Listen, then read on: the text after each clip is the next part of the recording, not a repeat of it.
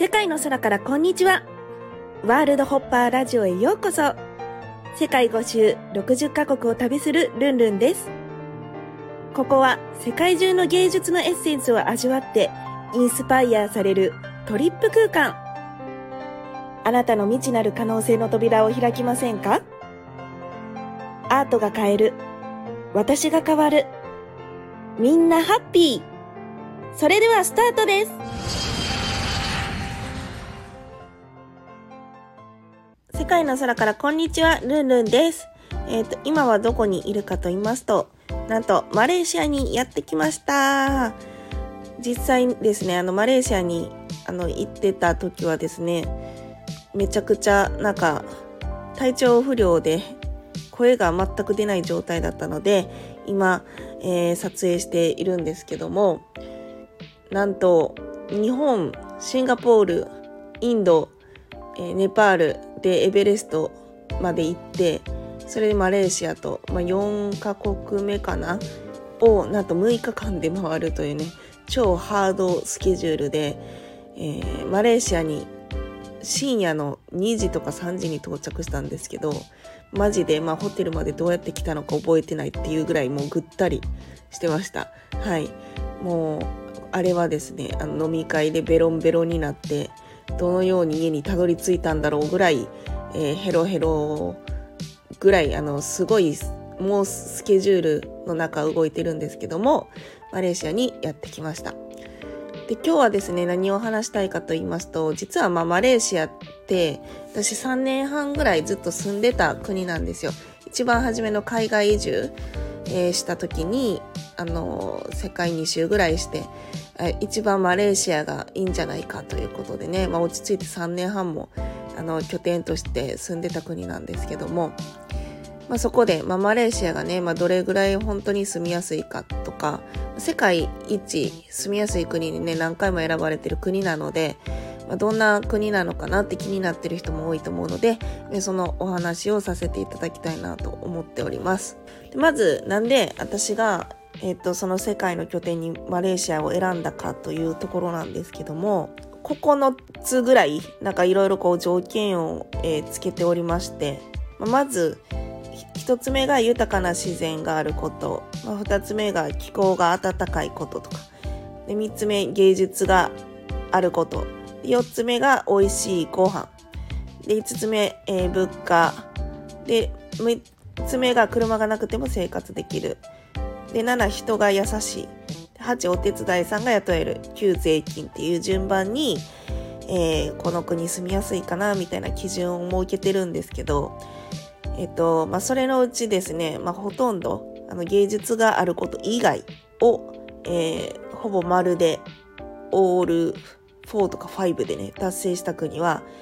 あの、世界でマレーシアだけです。まあ、なので、私、今、淡路島も、まあ、も、あの、実家があるので、まあ、もちろん拠点にしているんですけども、マレーシアの方が、なんかその私の基準には、合ってる国ではありますね。はい。で、これはまあ人によって基準が違うので、まあ自分はまあどこを基準にあの世界に住もうっていう視点でね考えられたらいいとは思うんですけども、ほぼ、ま、9つのうち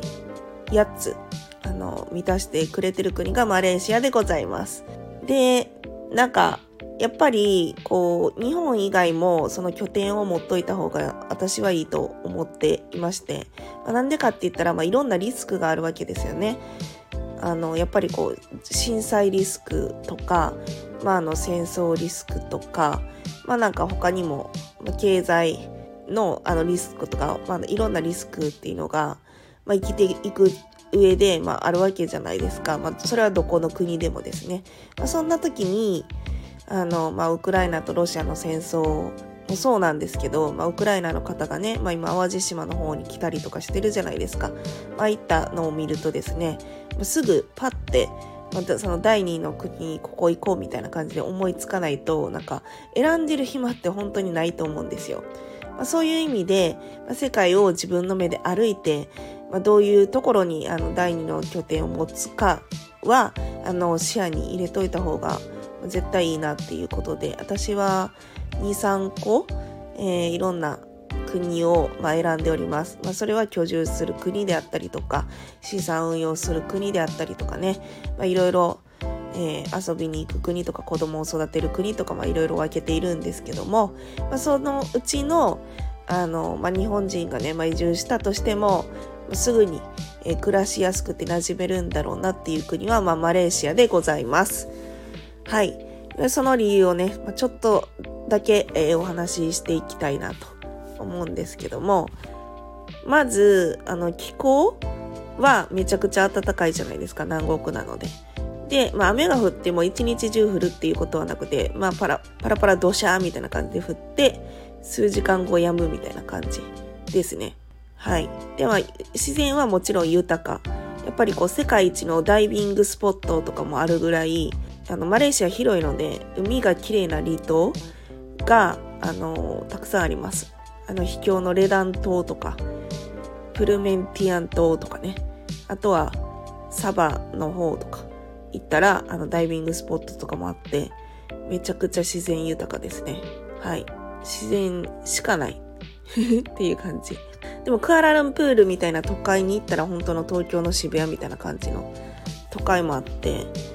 都会あんまり好きじゃないんですけど、まあ都会で唯一、あの、住めそうな綺麗な場所、それはもうマレーシアしかないっていう感じかな。まあ、いろんなアジア回って、まあ、タイも候補に入れる方ってすごい多いと思うんですけど、タイはなんか本当に道がガタガタで汚いですし、タイ語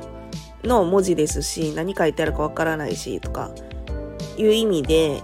まあ私はタイより、まあマレーシア、マレーシアって公用語、英語もあるんですよね。マレー語、中国語、英語っていう感じなので、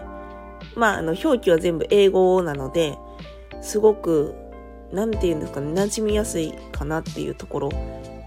で、あの、道とかが死ぬほど綺麗。どれぐらい綺麗かというと、もうガタガタとかは全然してないですし、してるところもあるけど、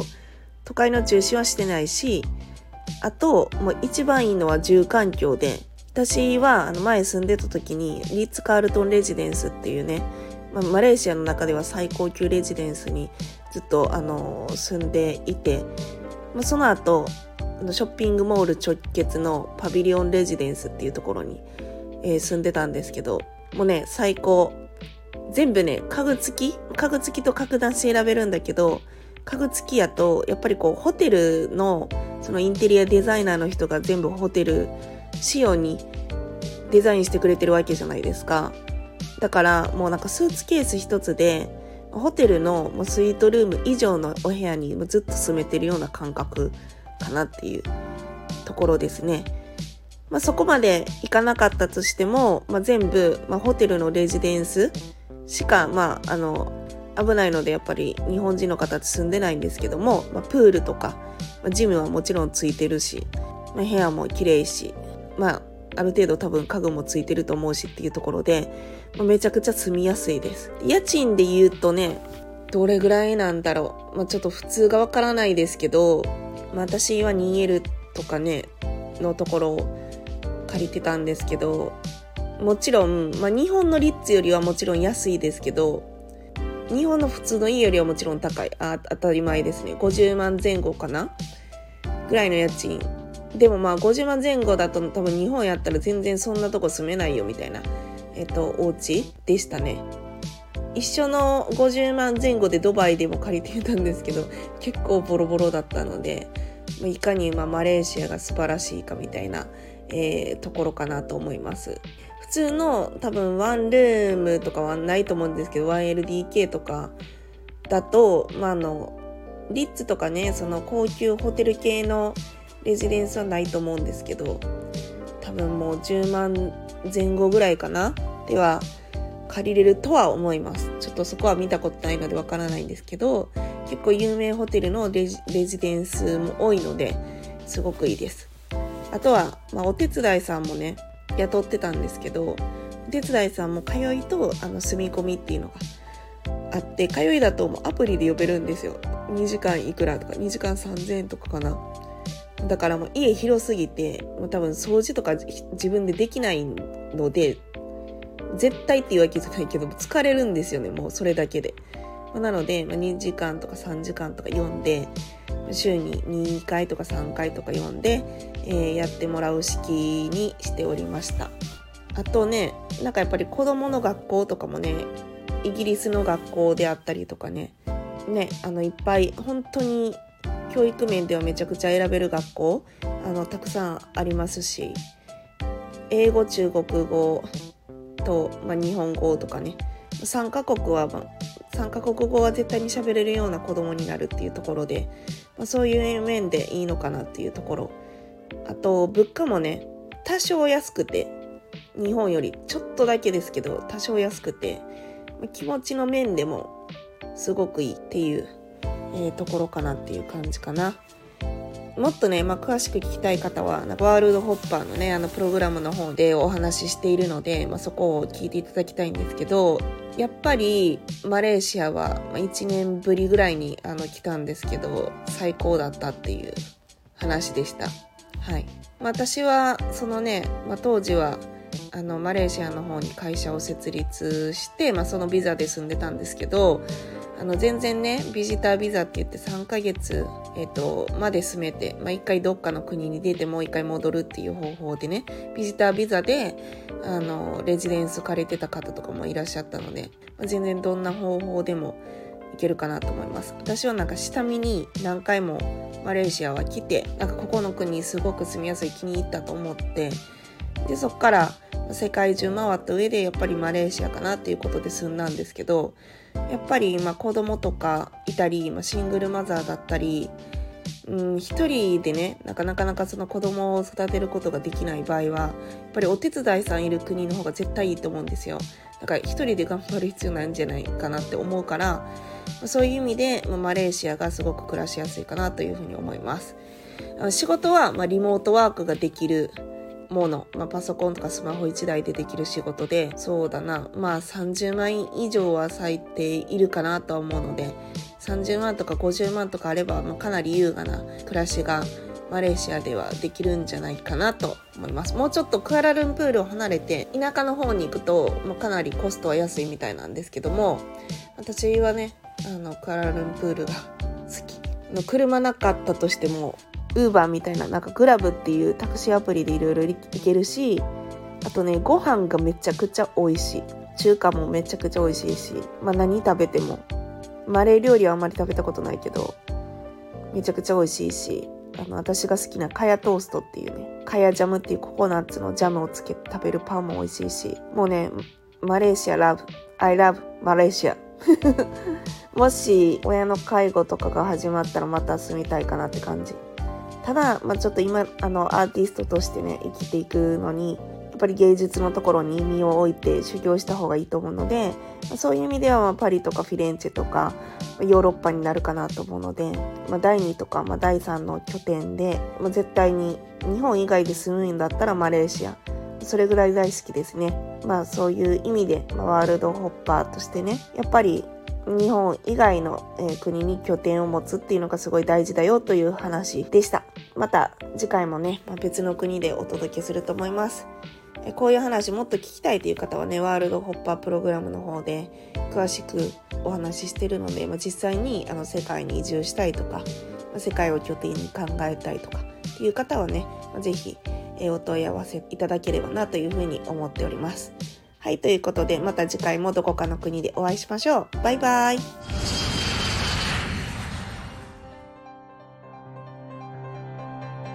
世界の空からこんにちは。ワールドホッパーラジオ。ご視聴いただきありがとうございました。公式 LINE、アットマーク、ルンルン123、lun、lun123 でイベントや新着情報を受け取ってくださいね。